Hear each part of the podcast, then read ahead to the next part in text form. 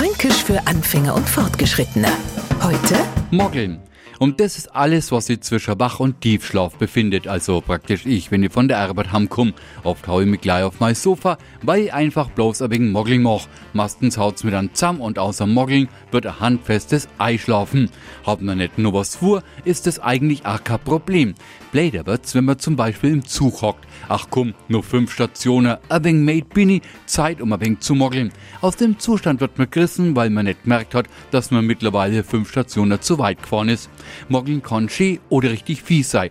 Goldiger als das hochdeutsche Dösen klingt Moggeln aber allemal. Fränkisch für Anfänger und Fortgeschrittene. Täglich auf Radio F. Und alle Folgen als Podcast auf podu.de.